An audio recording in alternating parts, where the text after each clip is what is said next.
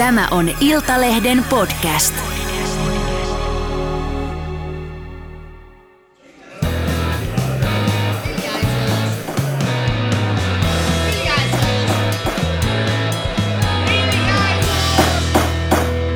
Politiikan puskaradio. Studiossa Marko Oskari Lehtonen ja Lauri Nurmi sekä Jari Hansko. oikein hyvää perjantaita, rakkaat politiikan puskaradion kuuntelijat. Ennen kuin mennään varsinaiseen viikon epistolaan, niin meillä on iloisia uutisia, kampanja-uutisia. Puskaradion Kustavin kirjeenvaihtaja Jari Hanska pyrkii Alma-median maaliskuun some-influenceriksi. Jätetään nyt nimiä mainitsematta, mutta tässä pöydässä istuu kaksi kautta kolme Iltalehden vuoden journalistia, niin Jari, onko tässä sun some-influencer-kampanjassa kyse siitä, että sinäkin haluaisit saavuttaa elämässäsi jotain? Jotain. Se olisi kyllä merkittävää ja se, mulla se on kyllä tuonut tämä brändin lähettilyyden, lähettijyyden tavoittelu tietynlaista merkityksellisyyttä elämään. Mennään sitten viikon varsinaisiin aiheisiin ja Yle pamautti torstaina julki tuoreimman Gallupin, joka kaiketi jää nyt viimeiseksi, toistaiseksi viimeiseksi kallupiksi ennen vaaleja. Eli tota, vaaleihin on alle kuukausi, uutta kallupia tuskin enää ehtii tulla. Ja tämän tuoreimman kallupin mukaan vaalien loppusuoralla lähdetään erittäin kutkuttavista lähtökohdista, sillä kokoomuksen etumatka SDP ja perussuomalaisiin se mahtuu jo virhemarginaalin sisään. Kokoomuksen kannatus oli syysistuntokauden alussa ö, 24,2 prosenttia ja perussuomalaisten 16,2. Nyt kuitenkin kokoomus on menettänyt kannatuksestaan 3,4 prosenttiyksikköä ja perussuomalaiset nostanut sitä lähes saman verran 2,8 prosenttiyksikköä. Ja nyt tosiaan tilanne on kolmen kärjen osalta se, että kokoomus on 20,8, SDP 19,9 ja perussuomalaiset 19 tasan. Eli tämä on kaikki siihen kahden prosent, prosenttiyksikön virhemarkalle sisään mahtuu late. Onko kokoomuksessa jo täysi vaalipaniikki päällä, kun lumi sulaa ja kansa lähestyy urnia? Tein tällä viikolla havainnoivaa kenttätutkimusta Suomen eduskunnassa ja kahvilassa ja juuri juttelin kokoomuslaisten kanssa tästä heidän kallup-kannatuksensa sulamisesta niin poliitikkojen kuin sitten tällaisten erityisavustajien eli näiden tausta, kuuluisien taustavaikuttajien kanssa. Ja he olivat varautuneet siihen, että heidän kalloetumatkansa sulaa, mutta nyt heitä huolestutti erityisesti eräs asia. Vaikka kokoomus voitti edelliset kuntavaalit kritisoimalla nykyisten hallituspuolueiden talouspolitiikkaa, niin se ei välttämättä nyt tunnukaan heistä enää kovin hyvältä idealta, että päätettiin lähteä näihin eduskuntavaaleihin tämä valtiontalouden tasapainottamiskärki edellä. Nimittäin kun tämä vaalistrategia tehtiin, että lähdetään korostamaan sitä, että halutaan laittaa valtiontalous kuntoon, niin ja, ja aiotaan leikata palveluita ja aiotaan, aiotaan tota, leikata sieltä ja täältä.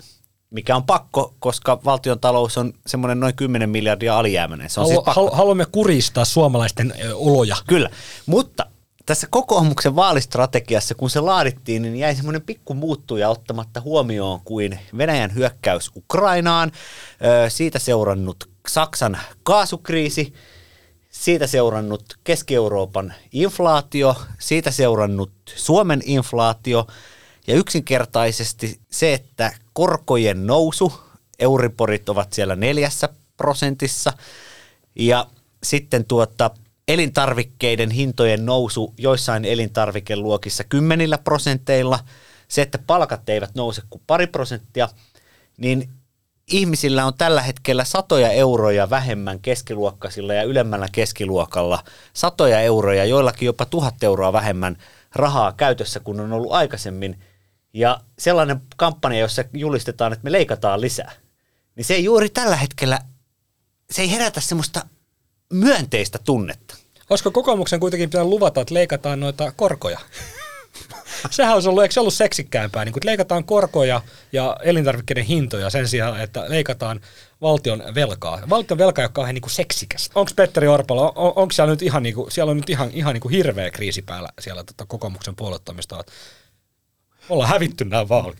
Täytyy sanoa, eilen oli äh, eduskunnan äh, tämän istuntokauden, tai siis tämän koko vaalikauden viimeinen kyselytunti. Ja Luojan siellä- kiitos mä olin siitä. medialehtereillä seuraamassa sitä, sitä meininkiä. Siellä oli, äh, vaalimeininki oli aika lailla katossaan.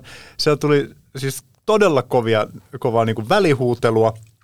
Ja tota, äh, mutta oli kiinnostava nähdä se äh, asetelma, kun oppositio tietenkin hyökkäsi sitten talouspolitiikka. Se on ollut se koko oikeastaan vaalikauden iso kysymys on tämä niin kuin val- talouspolitiikka näiden niin kuin kriisien ohella, koska kriisien niin kuin hoitamisesta on, on tiettyä yksmie- yksituumaisuutta kuitenkin ollut eduskunnassa. Niin sitten se muu niin kuin talouskuva on se, mihin no, tuota, oppositio tarttuu.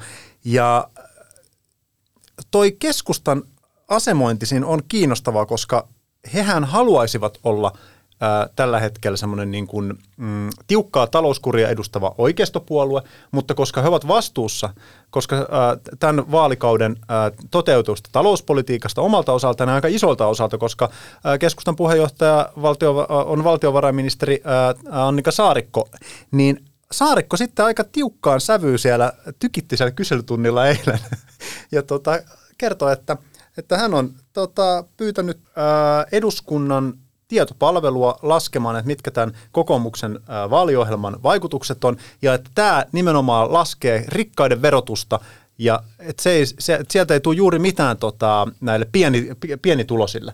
Että, että siihen tämmöistä, tämä ei ole niin kuin solidaarista tänä aikana, tämä ei ole kunnollista, ja se kokoomusoppositio oli siis oli vähän helisemässä siinä, että se asetelma siinä kyselytunnilla kääntyi tämän saarikon kovan hyökkäämisen myötä siihen, että he sai niin kuin kokoomuslaiset vähän takajaloilleen, koska he joutuivat myös puolustaa sitten tätä heidän vaaliohjelmaa.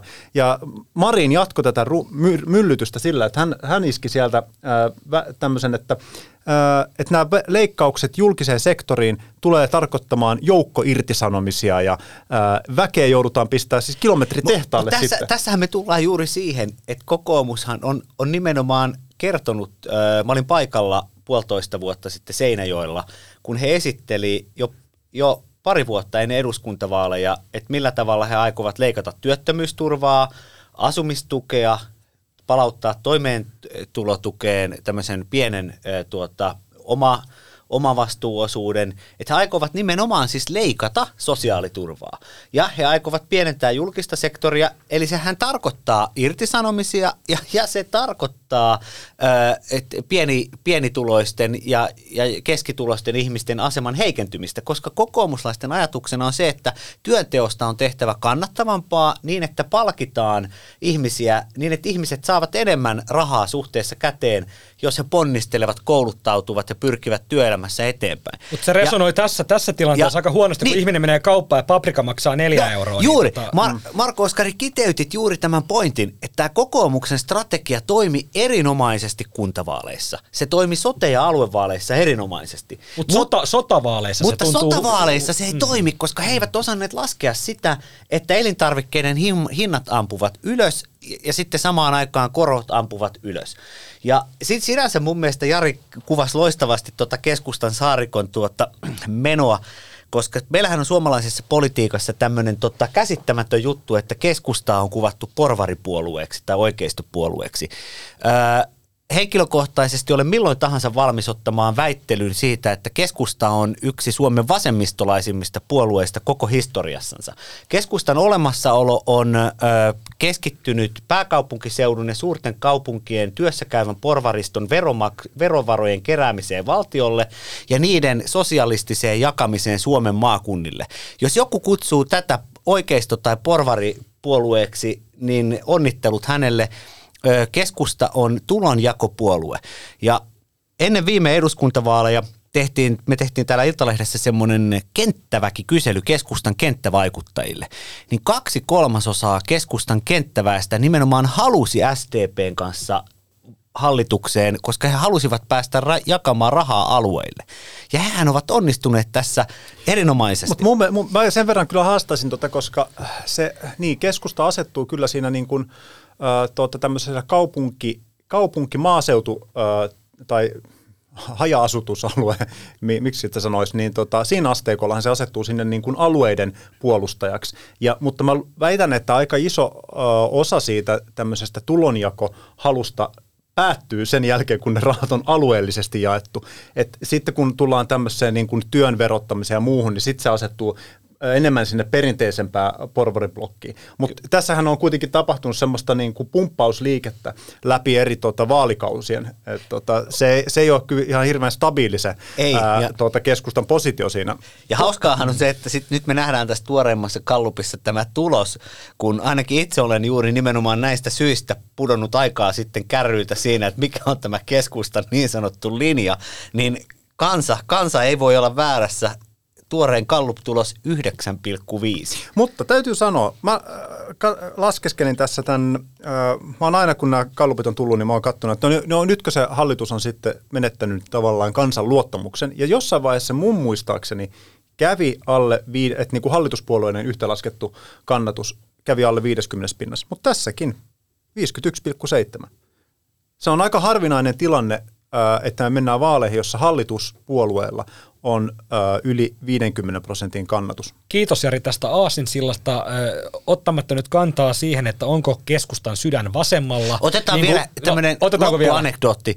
Vielä? Ei oteta loppua, otetaan välianekdootti, koska mä aion kyllä jatkaa vielä. No niin, vä- välianekdootti.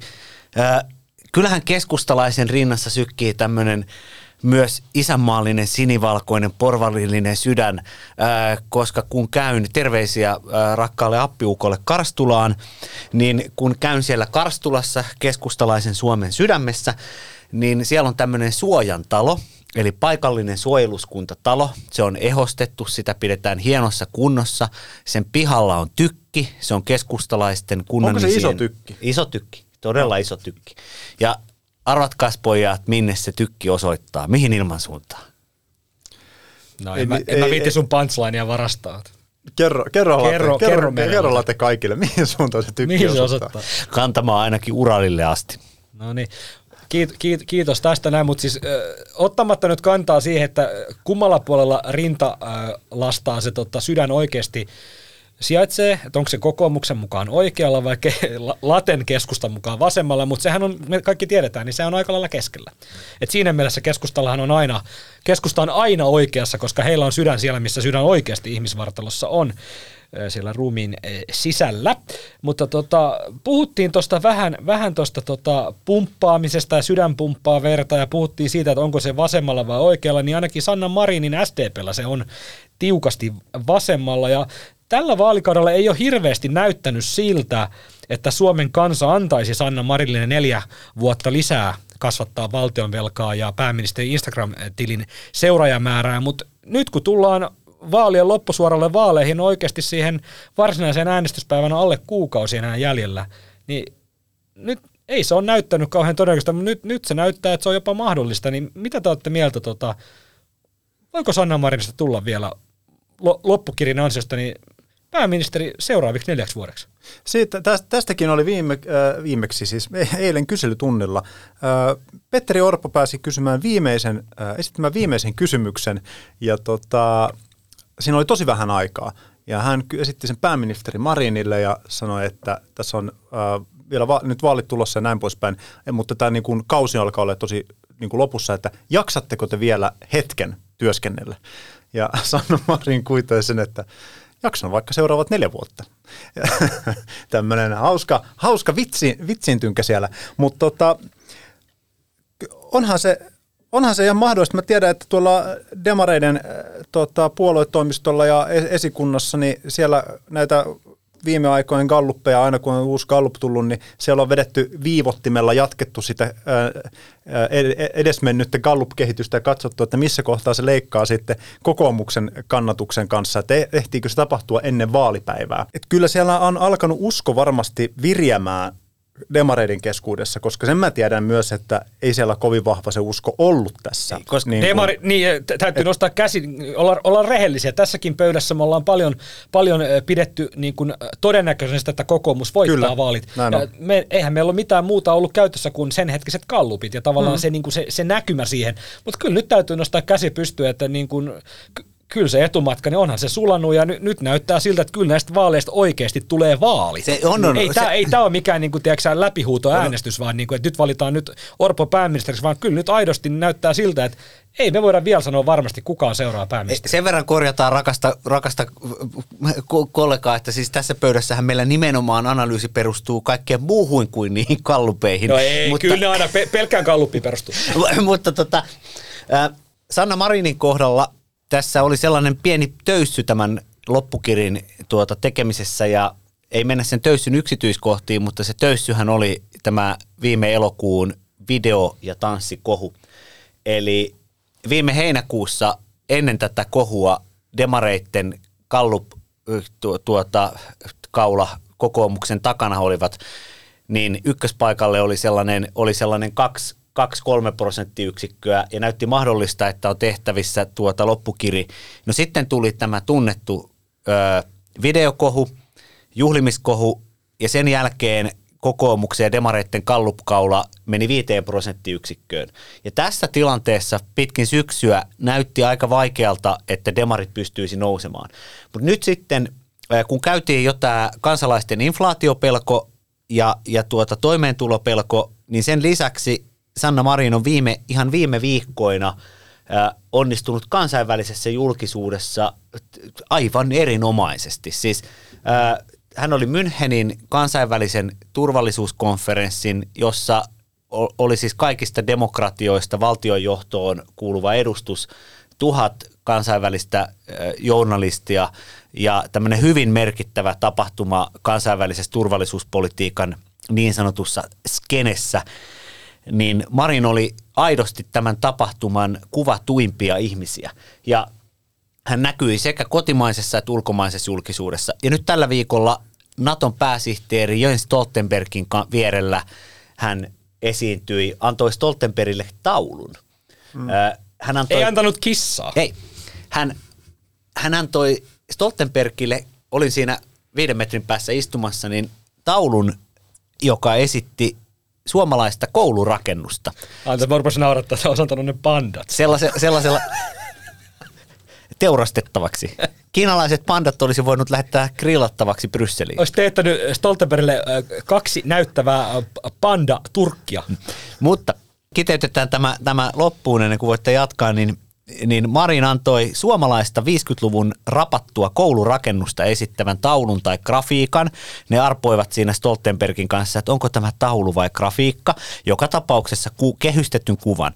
Ja hän äh, sitten Stoltenbergille sanoi, että äh, pyydän sinua viemään tämän suomalaisen koulurakennuksen kuvan sinne Naton päämajan seinälle Brysseliin, että NATO sitten suojelee tätä suomalaista koulujärjestelmää ohjuksillansa. Aa, mä ajattelen, että se, menee, että se viesti on niin päin, että, että sitten muistatte, kun katsotte tätä taulua, että tuossa koulussa kasvatetaan tulevia Naton itärajaa puolu, henkenä veren puolustavia pioneereja. Mä itse, että Marina antoi Stoltenbergille, että viettämä sinne minun tulevaan työhuoneeseen jo valmiiksi. Aa, sekin voisi olla Ai, mahdollinen. ei, ei, ei, huom, molemmat, molemmat aika Mut hyviä. hei, mä, ennen kuin mä päästän Jari jatkamaan, koska meidän varmaan pitää jossain vaiheessa lopettaa, ettei tämä jakso mennyt neljäksi tunniksi, mutta tota, mä olisin halunnut mennä vielä vihreisiin, mutta oliko sulla Jari, sulla oli käsi pystyssä, niin tota, Joo, sano, ennen kuin sano, mennään- nyt, ennen kuin mennään- sano nyt, mitä sulla on sydämellä. Mä sanon sen, mitä mulla on sydämellä ennen kuin mennään vihreisiin, kun mennään tälle koko järjestyksessä. Mä sanon perussuomalaista sen, että ää, kun me katsotaan näitä kalluppeja, niin ettei nyt vaan sitten käy sillä tavalla,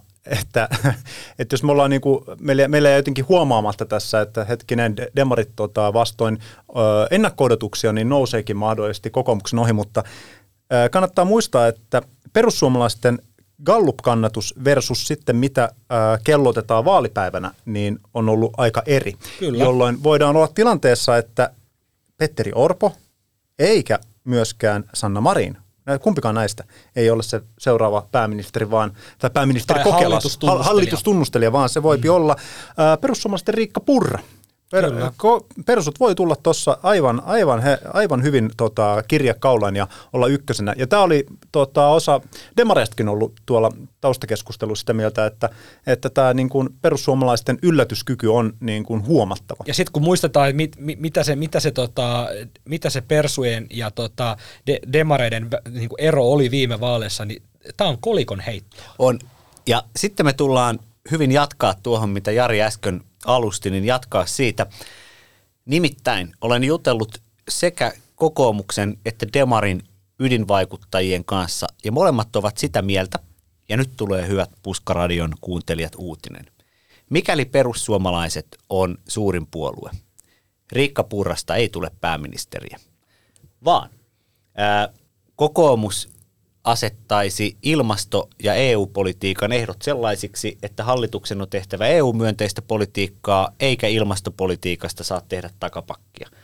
Demarit vastaavasti ei lähtisi missään oloissa Riikka Purran johtamaan hallitukseen, jolloin tullaan siihen pisteeseen, että perussuomalaisten ei ole mahdollista todennäköisesti hallitustunnusteluissa saada kokoon heidän ohjelmapapereillensa tukea antavaa hallituspohjaa. Ja saatetaan olla siinä parlamentaarisessa tilanteessa, että vaalien jälkeen neuvottelukierroksella eduskuntaryhmien puheenjohtajat joutuvat sitten parin viikon kuluttua toteamaan, että ensimmäinen tunnustelija, tässä tapauksessa Riikka Purra, ei löytänyt enemmistöhallituksen taakse parlamentaarista pohjaa, ja sitten neuvottelumandaatti siirtyy seuraavaksi suurimmalle puolueelle, joko sitten kokoomukselle tai demareille. Ja Ilmeisesti keskusta voidaan tässä tilanteessa jo sulkea pois tästä spekulaatiosta. ja sitten, sitten täällä ihan lyhyt juttu tuosta Marinista vielä, että vaikka Marin on nyt nousussa, niin täytyy muistaa sellainen juttu, että tota, kokoomus sai koota nämä ehdokaslistansa silloin, kun heidän kallupsuosio oli siellä 25. Ja eduskuntavaalit on siis paikalliset vaalit eri vaalipiireissä. Mm. Marinia voi äänestää vain Pirkanmaalla ja se on demareille iso miinus. Ja kokoomuksella on... Latehan on muuttanut kirjansa Pirkamaalle sitä varten. Niin. Jotta, va, jotta hän voi jättää äänestämättä Marinin. niin, niin kokoomuksella on kautta puoluekentän arvioiden pieni etu siinä, että heidän listansa ovat paikallisesti vahvempia. Demareilla oli jo kuntavaaleissa vaikeuksia saada, saada ehdokkaita. Eli vaikka Marin on nuori, dynaaminen tähti, niin se demareitten kenttäväki on kuitenkin sitä AY-henkistä 60. Ymmärsinkö Latte oikein, että peria- periaatteessa demarit voi hävitä nämä vaalit sen takia, että Sanna Marin on väärässä vaalipiirissä ehdolla heidän kannalta? Tämä on fakta. Ää, koska viime vuonna, pitkin viime vuotta, viime kesällä, demareitten ydinpiirissä ei uskottu vaalivoiton mahdollisuuksiin ollenkaan. Mm. Päinvastoin he arvioivat, että perussuomalaisetkin on kakkonen ja demarit, demareilla on vaikeuksia kisata perussuomalaisia vastaan kakkospaikasta. Tämä vaikutti niin, että Marinin Dream Teamin erityisavustajat ää, siirtyivät siirtyivät muutamat uusiin työtehtäviin. Varma merkki siitä, että uskoa jatkokauteen ei ole. Ja sitten se vaikutti myös niin, että Marin, jos hänellä olisi ollut kaikki pelissä, hän olisi ehdottomasti lähtenyt supervaalipiiriin, josta taidetaan valita, onko peräti 37 kansanedustajaa. Ja Marinin ehdokkuus Uudellamaalla toisi näissä oloissa demareille kaksi kolme lisäpaikkaa. Tämä on fakta. Sauli Niinistö aikanaan veti 60 000 2007 eduskuntavaaleissa. Stubb veti aikanaan 40 000 edusku, eduskuntavaaleissa Uudellamaalla henkilökohtaista ääntä. Molempien siivellä kokoomus saavutti, saavutti Niinistön johdolla jopa kolme neljä lisäpaikkaa, Stuppin johdolla kaksi kolme lisäpaikkaa. Ja Miksi Marin on Pirkanmaalla ehdolla? Tämä mitä sä puhut, niin, tää, niin kuin, eihän tämä tue sitä.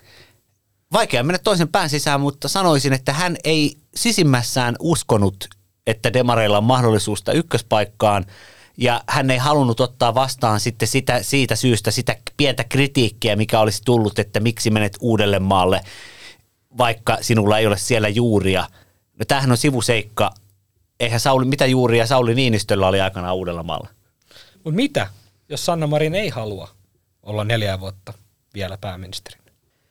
Hänhän on avautunut siitä, että tota, tämä pääministeriyden tuoma taakka, se, että häntä seurataan, häntä kuvataan, hän ei saa olla missään rauhassa, niin hän sanoo, että ei hän ole sitä niin kuin Hän voi tehdä halunnut. Sipilät. Hän voi johtaa demarit hallitukseen, kuten Sipilä johti viime vaalien jälkeen, käydä hallitusneuvottelut, sitten hän voi siirtyä sivuun, mutta siinä on hänen kannaltaansa yksi iso ongelma. Jos hän jäisi sivuun, niin siinä vaiheessa hänen todennäköisesti pitäisi myös luopua SDPn puheenjohtajuudesta ja sitten siellä vaanii sitä puheenjohtajan paikkaa Vantaan Koivukylän nykyinen tikkurilalainen Antti Lindman.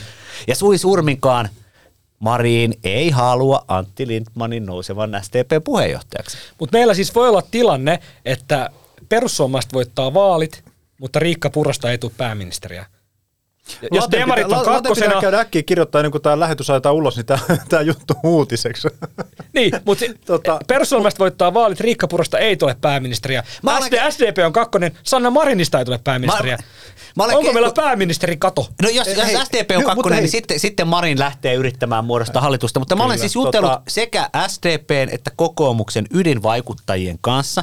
En voi sanoa heidän nimiänsä, koska se rikkoisi lähdesuojaa. Molemmat ovat sanoneet, että mikäli Riikka Purra on ykkönen, on erittäin todennäköistä, että kumpikin puolue, kokoomus ja demarit, siis omina, omilla tahoillansa, tekevät sen ratkaisun, että he eivät lähde Purran kanssa hallitusneuvotteluihin, koska he eivät halua EU-vastaista pääministeriä. Ää, Purra Eli teki kokoomus täällä... ja SDP pelaa perussuomalaiset pois. Joo, ja tämähän ei ole parlamentissa, parlamentaarisessa demokratiassa mitenkään väärin. Totta kai perussuomalaiset voivat sanoa, että tämä on julkeaa, mutta ei se ole. Koska jos ajatellaan näin, että tota, meillä on yksi puolue, joka kannattaa EU-eroa, Riikka Purra tuli sen Jarille, Jarille tuota sanoneeksi, mm. niin ei ole mitenkään väärin, kun EU on Suomen turvallisuuden ja koko politiikan selkäranka pitkältä osin, niin ei ole mitenkään väärin se, että sen puolueen johtajasta muut puolueet eivät halua pääministeriä, ää, joka edustaisi Suomea siellä Eurooppa-neuvoston kokouksissa. Ja tämä on se syy. Ja toinen on ilmastopolitiikka. Niin on erittäin, erittäin pitkän työn takana, että Purra pystyisi mitenkään muodostamaan ha- hallitusta, jossa hän olisi pääministeri. Ja siis tässä skenaariossa meneekö se late sitten niin, että kokoomus ei loihi lausumaan tätä ääneen ennen vaaleja, toisin kuin Marin teki demareiden osalta, siis tätä perussuomalaisten kanssa yhteistyöstä kieltäytymistä, jotta ei hätytetä omia tavallaan sitä oikeasta konservatiivisiipeä, ja sitten toisaalta pidetään ää, hallitusneuvotteluihin mennessä niin ää, enemmän pelikortteja itsellään kädessä tavallaan suhteessa demareihin, kun lähdetään miettimään, että kenen kanssa hallitusta voitaisiin lähteä Tot- kokoamaan. Totta kai Mutta kokoomuslaiset... toisaalta demarithan nyt tietää viimeistään nyt, kun he kuuntelevat tämän, Ei saavat tätä- tämän ei, mutta kaiken, tätä kaiken tämän kuuntele. tiedon tästä ohjelmasta, niin siellä demari-esikunnassa ajatellaan, että Herra Jumala, niinkö ne meinaavat siellä kokoomuksessa tehdä? Meidän asemathan hallitusneuvotteluissa paranivat juuri kolme pykälää.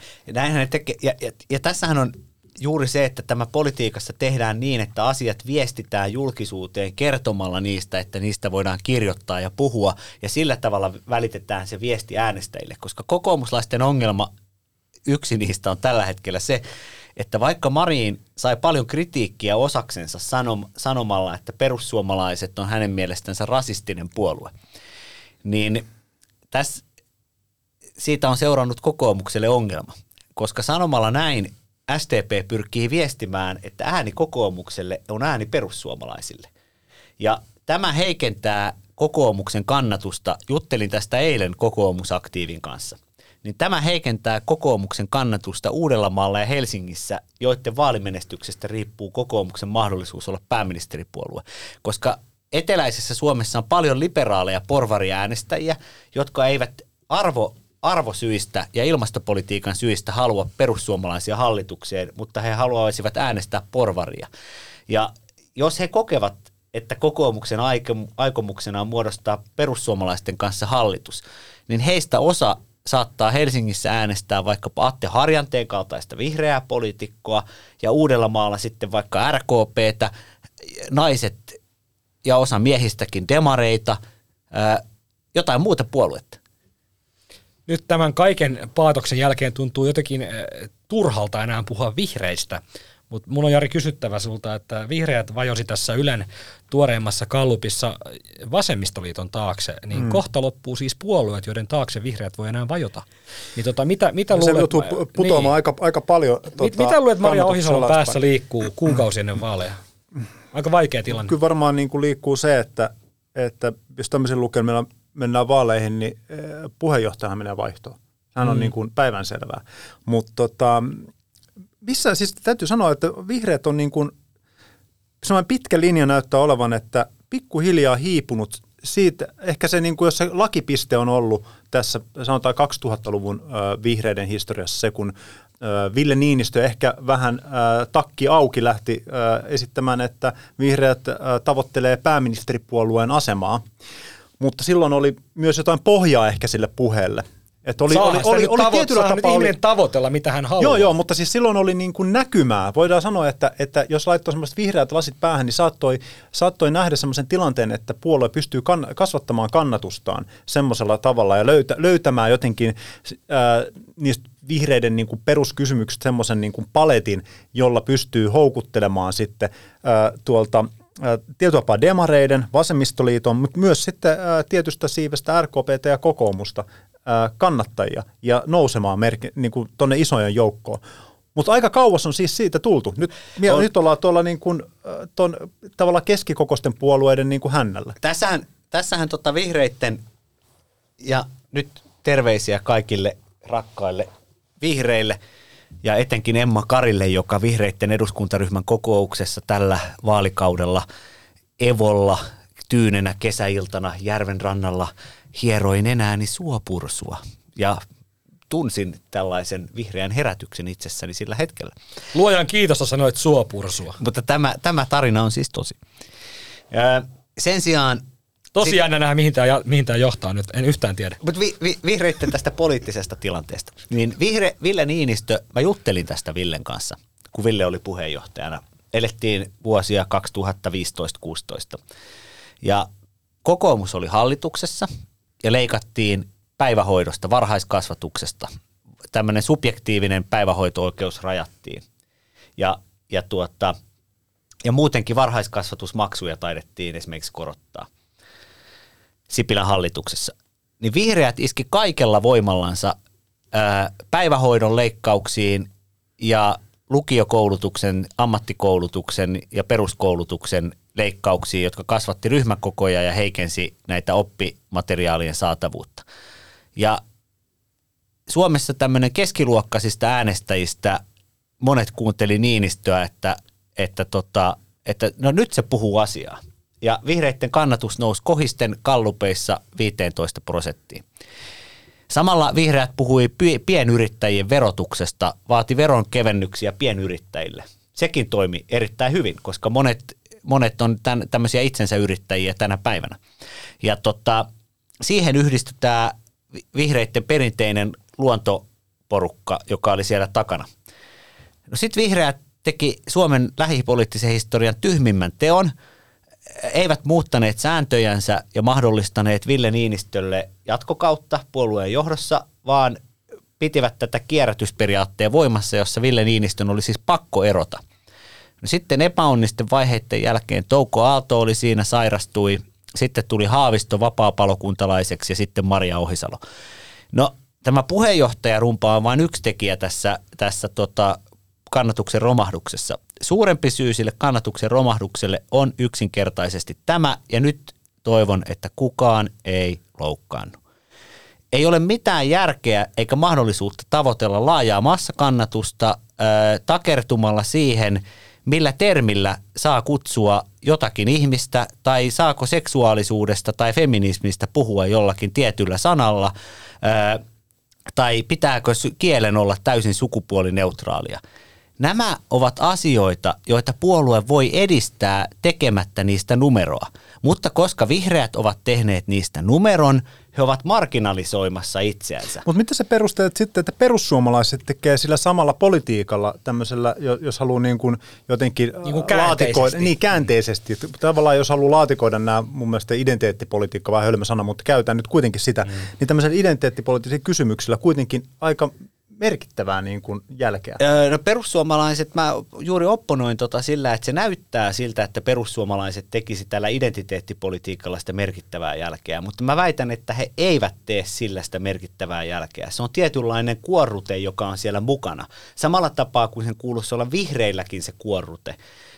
Tarkoitatko sitä, vi- perus... la, niin, että, että kun molemmat pitää meteliä tavallaan eri ääripäistä, mutta tavallaan se, niin kuin se itse, itse ko- kova työ tehdään sitten tavallaan siellä niin kuin Muualla, alla. kyllä. Ja mm. perussuomalaisilla se muu kova ydin on maahanmuuttopolitiikan muuttaminen ja siinä he ovat äänestäjien silmissä vakuuttavia, saaneet tuloksia aikaan. Ja vihreillä taas se kova ydin pitäisi olla keskiluokan ja koulutetun väestön toimeentulon parantamisessa, ja se on unohtunut. Kato, tää- vihreällä, tää on se mun- se kova ydin on siis ympäristökysymysten ajaminen, mutta siinä on se ongelma, että ensinnäkin muut puolueet on kaapannut sen aiheen, mikä on tietyllä tapaa, jos sä ajattelet äh, altruistisesti, äh, niin vihreän kannat hyvä asia, koska silloinhan heidän politiikkaa tietyllä tapaa pitäisi tulla edistetyksi. No, he, vihreäthän opponoivat sillä, että no katsokaa nyt sitten, että ei ne muut puolueet kuitenkaan sitten aja niin vihreää politiikkaa kuin vihreät ajaisi.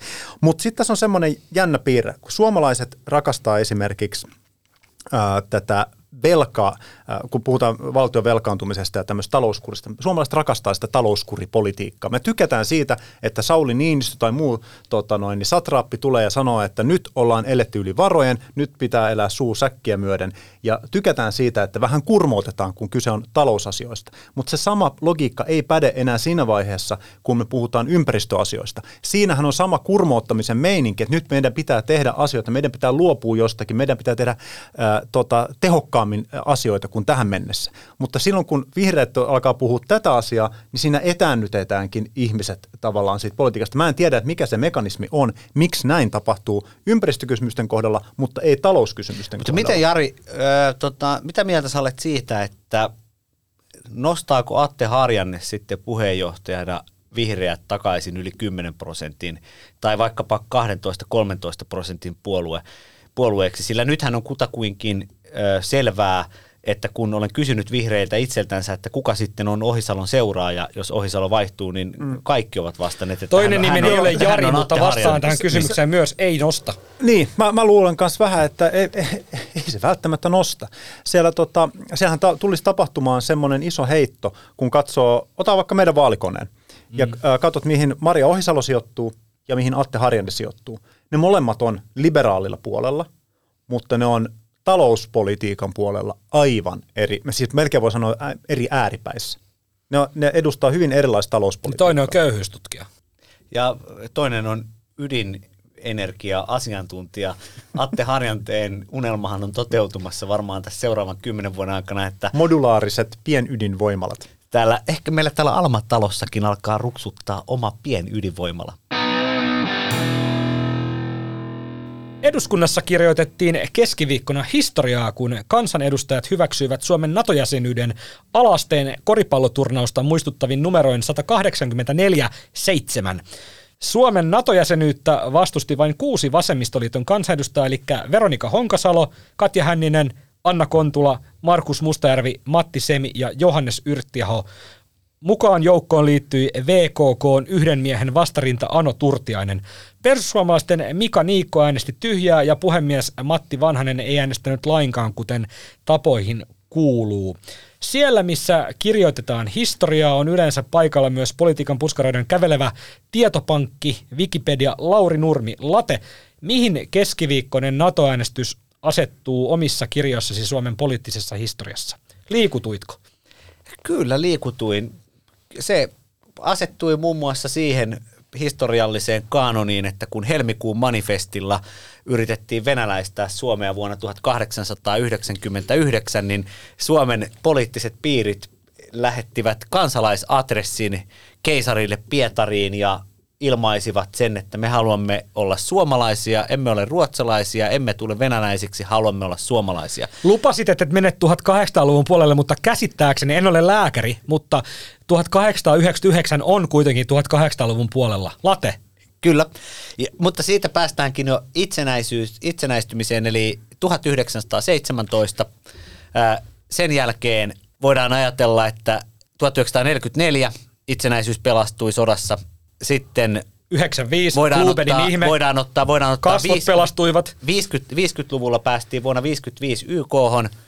Sitten voitiin solmia 1970-luvulla vapaakauppasopimus 1973 EECn kanssa. Irtisanottiin YYA-sopimus keväällä 9, 1992. Liityttiin Euroopan unioniin 1995. Ja, Ja sit on tää- NATO-äänestys kaksi, Ah, ensimmäinen maaliskuuta 2023 ja kansanedustajat olivat liikuttuneessa tilassa. useampi näytti minulle siinä, että aion painaa tällä etusormellani syvälle napin pohjaan ja Matti Vanhanenkin teki paljastuksen. Hän oli kirjoittanut päiväkirjaansa 24. päivä helmikuuta 1922, kun Venäjä aloitti brutaalin tuhoamissodan. Suomesta tulee Naton jäsen ja Vanhanen painotti, että ensin, entisenä pääministerinä hän jo vuonna 2004 oli, halusi ulko- ja turvallisuuspoliittiseen selontekoon tämän kuuluisan NATO-option ja että nyt se piti lunastaa. Ja kyllähän kansanedustajat olivat siis, he olivat liikuttuneita. Tässä tuli tämä tämmöinen isänmaallinen, ollaan sitten vasemmalla, oikealla tai keskellä. Ja tunnelma oli, se oli sentimentaalinen. Markkinoillahan on näitä, niin näitä itse tehtäviä kipsivaloksia, eli sähän voit äh, valaa tämmöisen kipsi, mik, miksi se sanotaan, tämmöinen niin kuin te, tehdä tämmöisen niin kuin mm. patsaan, vaikka jostain omasta ruumiinosastasi, niin mitä luulette, kuinka moni kansanedustaja aikoo valaa omasta äänestyssormestaan tämmöisen niin kuin muistoesineen omaan kirjahyllyynsä? Tällä sormella minä äänestin Suomen NATOon. Mä en tiedä, mutta mä luulen, että Late otti kyllä kaikilta sormenjäljet siellä tota, suorassa lähetyksessä kaikilta, jotka tuota, pääsivät esittelemään. Kir- Jari... Sano, mä, mä otin, niin. piti ottaa aikaa, siis Lauri Nurmen 1800-luvulta lähtenyt, lähteneistä luennoista, eh, tämä oli ehkä nopein, 2 minuuttia 13 sekuntia. Joo, mä etukäteen kuuntelijoille tiedoksi, etukäteen sovittiin Laurin kanssa, hän ei saa mennä tällä kertaa Pähkinänsaaren rauhaan asti, vaan hänen pitää, hän lupasi, että hän ei mene 1800-luvulla, mutta, mutta tämmöisenä kierrona keravalaisena hän kuitenkin lähti sitten 1899, eli Joo. niin kuin kiusallaan yhden vuoden jätti sinne Joo. vielä. Se, mutta, mutta siis erittäin, erittäin äh, laadukas veto. Mä sanon vain yhden asian tähän koko kuvioon liittyen, kun Late mainitsi myös NATO-option, niin jotenkin nyt jälkikäteen tähän tässä on niin kuin valjennut se, että mitä se NATO-optio on tarkoittanut. Se on tarkoittanut sitä, että toivotaan, toivotaan, että pääsemme NATOon jäseneksi, kun kriisi on käsillä. Niin, ja hauskaa tässä on se, että se on tarkoittanut oikeasti koko ajan täsmälleen päinvastaista kuin mitä julkisuuteen sanottiin, Kyllä. koska julkisuudessa sanottiin koomisesti, että sitten kun on kriisi päällä, niin ei, ei ole Juuri aika näin. hakea, vaikka koko NATO-optio oli logiikalta rakennettu juuri näin. Juuri siten kuin Jari sanoi. Mihin Joo. tässä poliittisessa kanonissa, Lauri, asettuu pääministeri Sanna Marinin lausunto ennen Venäjän hyökkäysodan alkamista Not on my watch? NATO on my watch. Ehkä se tarkoit, se oli rytmittänyt sen väärin. Not on my watch, NATO on my watch. Me kräkättiin tää. Niin. On, onko, onko Sanna Marin tämmöinen Da Vinci-koodimainen tämmöisten enigmoiden lähettäjä, että hänen vastauksissaan on aina tällainen niinistömäinen ulottuvuus? Tuota, tuota. Kun nyt on sanottava todennäköisesti se, mitä ihan pohjimmiltansa sydämessäni ajattelee, niin tällähän viitataan tammikuu 2022 Reutersin, tämmöinen pieni, Oletteko kukaan koskaan kuullut, maailman suurin uutistoimisto, kuka ei leviä yhtään mihinkään, kun annat haastattelun, niin Sanna Marin antoi todellakin videohaastattelun Reutersille, jossa hän sitten englanniksi sanoi, että, tuota, että on it is very unlikely, eli erittäin epätodennäköistä, että Suomi hakisi hänen pääministerikaudellansa, viitaten siis nyt tätä päättyvää vaalikautta, niin Naton jäsenyyttä. Ja Marinhan yritti viitata itse jälkikäteen kertomansa mukaan tähän hallitusohjelmaan. Mutta tässä nyt on vain se ongelma, että kun englanniksi käytetään tällaista painokasta ilmaisua, it's very unlikely, niin se kääntyy kansainvälisen yleisön silmissä tällaiseksi jyrkäksi Naton vastustamiseksi. Ja tämä Marinin puhetapa, jossa hän laittaa tällaisia hyvin tiukkoja niin sanottuja yhden tai kahden virkkeen kiteytyksiä, niin se toimii parhaimmillaan silloin, kun asiat ovat ikään kuin selkeitä. Mutta tämmöinen NATO-jäsenyyden kaltainen asia, niin Suomen ulko- ja turvallisuuspolitiikassa very unlikely sen käyttäminen – niin se uhkasi sillä hetkellä tahattomasti romuttaa Suomen ulkopoliittisen linjan ja olla, se oli juuri sitä, mitä putinistit halusivat kuulla. So, voiko Laura sanoa, että se oli very unwise? No mä sanoisin, että mä annan Marinille synninpäästön siksi, että hän yritti tehdä englannin kielen taidollansa vaikutusta kansainväliseen yleisöön, ja sen takia tällaiset absoluuttisen tärkeät haastattelut, vaikkapa Reutersille – niin niitä ei pitäisi antaa englanniksi, vaikka se olisi kuinka hienon kuulosta, vaan sinne pitäisi rahata tulkki. Ja pitäisi puhua omalla äidinkielellensä, puhua suomea. Men herregud, statsminister Sanna Marin talar inte svenska, vad helvete. SDPn puheenjohtaja Sanna Marin ö, vieraili nelosen luokan edessä ohjelmassa, jossa poliitikot vastaavat koululaisten kiperiin kysymyksiin. Ohjelmassa testataan puoluejohtajan yleistietoa, kieliosaamista ja heittäytymiskykyä. Mitä mieltä olette Sanna Marinin heittäytymiskyvystä, kun hän tässä ohjelmassa oli luokan edessä, eli näiden oppilaiden edessä, ja yksi näistä koululaisista kysyi häneltä kysymyksen ruotsiksi ja pyysi erikseen vastaamaan tähän kysymykseen ruotsiksi. Marin kuitenkin kieltäytyi vastaamasta tähän kysymykseen ruotsiksi ja vetosi heikkoon kielitaitonsa.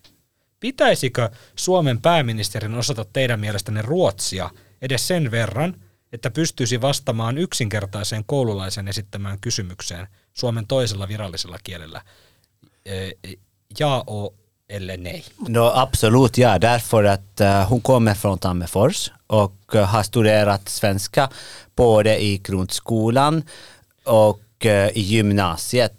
Det gör sex år i rad. Sex? Sex år, ja. Och eh, om man verkligen vill, eh, man kan lära, sig lära svenska i sex år. Slatan kuulostaa kyllä puheessaan ruotsia niin, kuin siis ihan, niin, kuin niin ruotsalaiselta kuin voi suomalainen niin kuin tekeytyä ruotsalaisiksi. Mutta Jari, sä oot Porvosta kotoisin, niin tota, miten sun ruotsi? Ei, mä en rupea nyt lähetyksessä puhumaan Ruotsin ma- Marinin linjoilla. Tota,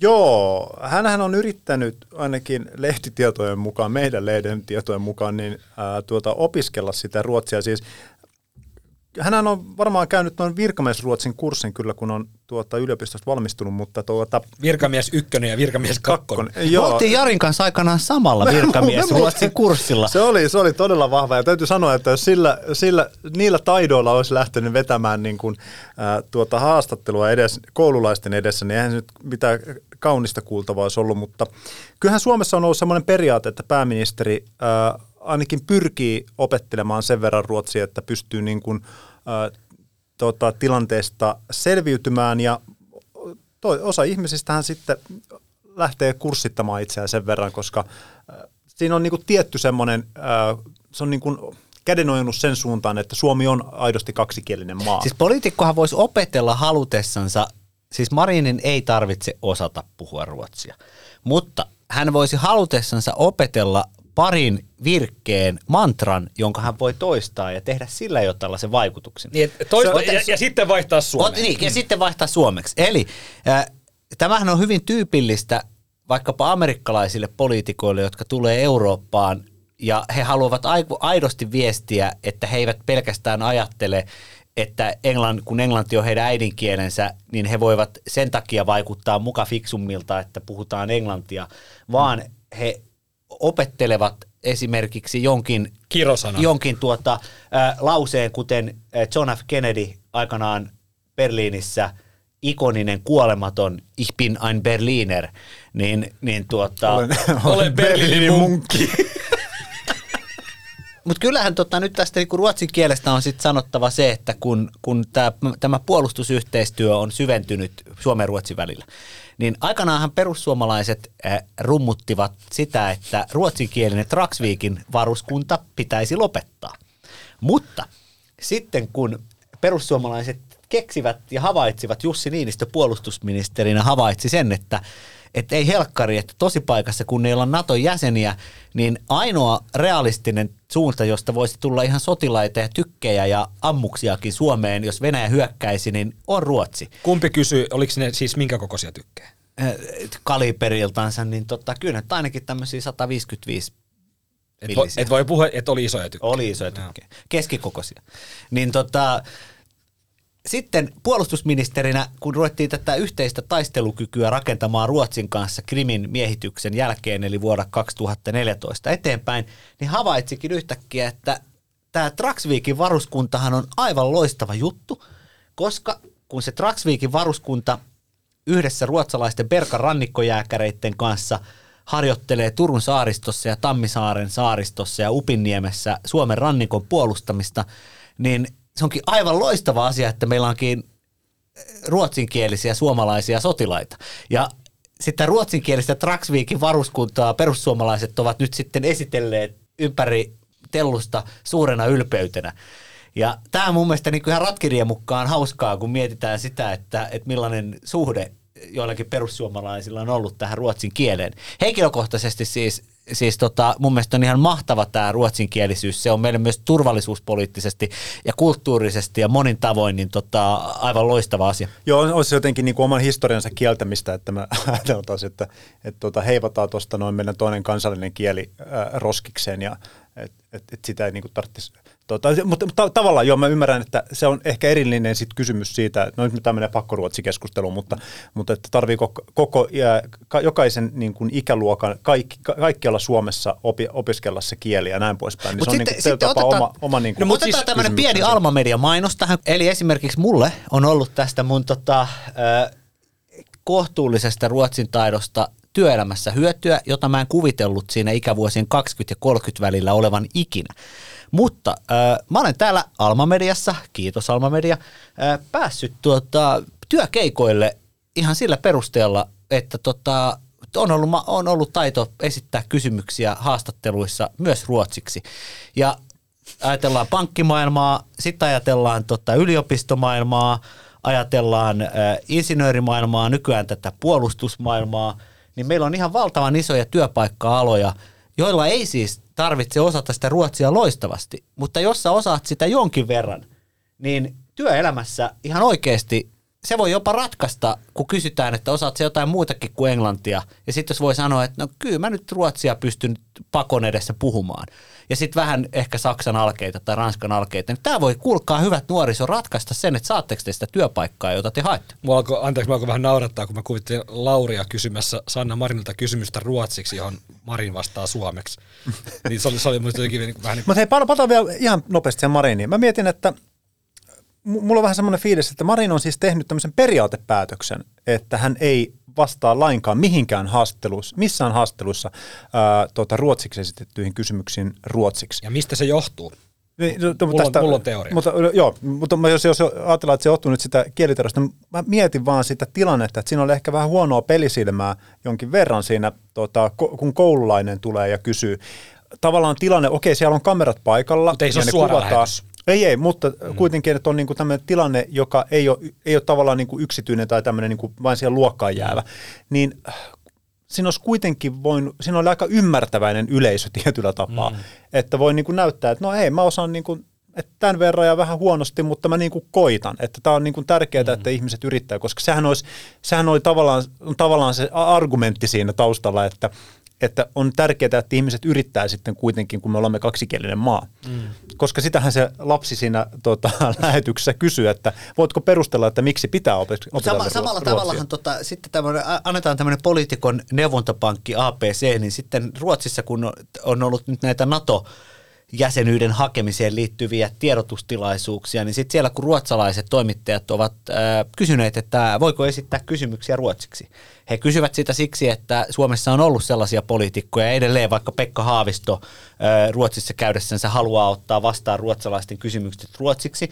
Äh, niin he eivät siis tiedä, voi olla niin, että suomalainen poliitikko osaa siis ruotsia.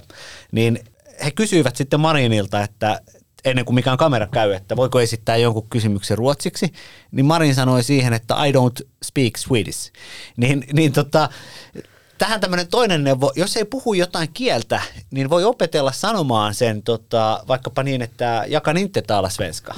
Mä, Eli, mä, toi on muuten totta, että I don't speak Swedish, tai sanooko, että I can't mä, speak Swedish. Mä olin aikanaan, tuota, rei, mä olin aikanaan reissussa tuolla Etelä- ja Keski-Amerikassa, jossa puhutaan siis Espanjaa paljon, ja en osaa Espanjaa, mutta mä opettelin sen verran, että... Sä et kaljan tilattu. Mä, mä, joo, se, sen, mutta mä opettelin sanomaan, perdon, soy tonto. Isäni on tintti. Anteeksi, olen tyhmä. Mutta siis ihan loppuun vakavasti. Syy, minkä takia nyt tässä lähetyksessä puhutaan Sanna Marinin ruotsin kielen eh, taidosta tai taidottomuudesta, on siis mun mielestä se, että häneltä tätä asiaa kysyttiin, eh, kun hänestä tuli pääministeri. Se on yleensä aika luonnollinen kysymys, koska pääministeri edustaa Suomea myös Ruotsin suuntaan, niin tätä kysyttiin Sipiltä, tätä, tätä kysytään kaikilta. Ja tota, eh, hän vastasi jo, että et, et, hän ei hän ei oikein osaa ruotsia, mutta hän on tässä niin kuin tota, pääministeriksi valintansa jälkeen, niin hän on ruvennut ottanut kielitunteja, hän on ruvennut opiskelemaan sitä, mutta ne vähän jäi, kun tuli tämä korona. Tämä on ollut siis 2020. Niin mitä on tapahtunut sen jälkeen? Tässä on, tässä on ollut aika monta vuotta, 2021, 2022, nyt ollaan 2023. Niin onko tilanne tosiaan se, että pääministeri ei ole ehtinyt ottaa niitä ruotsin kielen tunteja, vai onko kyse siitä, että hän ei yksinkertaisesti halua, vai onko kyse siitä, että Sanna Marin on sellainen ihminen, että hän ei mielellään mene sellaiseen tilanteeseen, mitä hän ei osaa niin kuin täydellisesti. Että hän ei klaaraa sitä niin kuin omasta mielestään riittää hyvin, si- niin hän ei edes yritä. Mä, mä luulen, että siinä liittyy tämän, tämän just tämän niin kuin tilanteen kontrollin mm. vähyys tai semmoinen, ei voi ehkä puhua ihan kontrollin puutteesta, mutta siis se, sehän on inhottava tilanne, kun mm. yrittää niin kuin – Tota, se on epämukava tunne. Se, selittää jotain ruotsiksi. Hän on itse näissä tilanteissa jonkun Kyllä. verran tuota porvolaisena olleena, niin kun ei ole oma ruotsin kielen taito. Ja se on inhimillisesti niin täysin loistavaa. ymmärrettävää ja hyväksyttävää ja, ja, ja me kaikki tiedetään, että se on vaikeaa. Oh, mutta, mutta, mutta jos sä oot pääministeri, niin pitäisi, se kysymys edelleen, palataan siihen, että pitäisikö niin kuin, luokan edessä niin alkeellisesti pystyä vastaamaan. Tässä me tullaan siihen, että kun Marinissa pidetään tätä tietynlaista suoraviivaisuutta, sitä karismaattisuutta, ulkonäön yhdistelmää ja päättäväisyyttä ja tämmöistä tahtopoliitikko naista, sitä moni ihailee. Niin sitten sen toinen kääntöpuoli on se, että siihen, siinä voisi olla vähän tällaista armollisuutta itseä kohtaan, ää, pientä rentoutta. Ja se rentous voisi olla vaikka sitä, että luokan edessä voisi vähän, vähän nimenomaan heittää vaikka ne pari lausetta ruotsiksi. Ja sitten kun tähän keittiöpsykologiaan mennään, niin todennäköisesti – Jari ja Mosku, olette aivan oikeassa siinä, että kun Marin on itsekin sanonut, että hän on hyvin pedantti, tietyllä tapaa kontrollifriikki, niin tällaisessa persoonallisuudessa asioiden hallinnan ylikorostunut tarve johtaa siihen, että ihmiset eivät tee asioita, joissa he, joissa he eivät koe olevansa jonkun tietyn tason yläpuolella riittävän hyviä, ikään kuin täydellisiä. Ja siinä on vaan se kääntöpuoli, että, että moni hauska asia jää elämässä tekemättä, jos itsestänsä tekee liian perfektionistin. Ja siinä helposti polttaa itsensä loppuun. Ja mä luulen, että tämä koskee myös huippupoliitikkoja.